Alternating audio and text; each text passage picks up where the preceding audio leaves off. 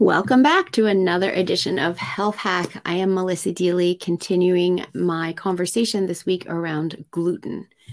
And one of the things that I want you to know is that one of the main proteins in gluten is gliadin, which I talked about in my last session. And when this is broken down, it breaks down into two amino acids, proline and glutamine. And then 30 to 35% of the protein in wheat is glutamic acid, which can break down into something called glutamate, another amino acid. And glutamic acid has to be removed from the body, and people don't do that well.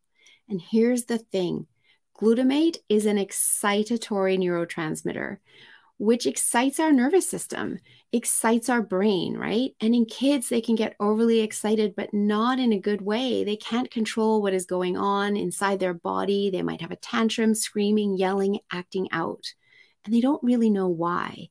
And in adults, it could go either way. It could be brain fog or really severe irritability or anger. It depends on where your nervous system goes to when you are having a hard time clearing that glutamate from the body.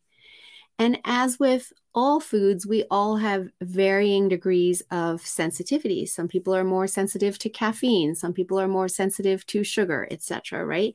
Some people have sensitivities to what are known to be healthy foods like eggs or apples, etc., etc. So it all comes down to our own unique microbiome and how our body processes food.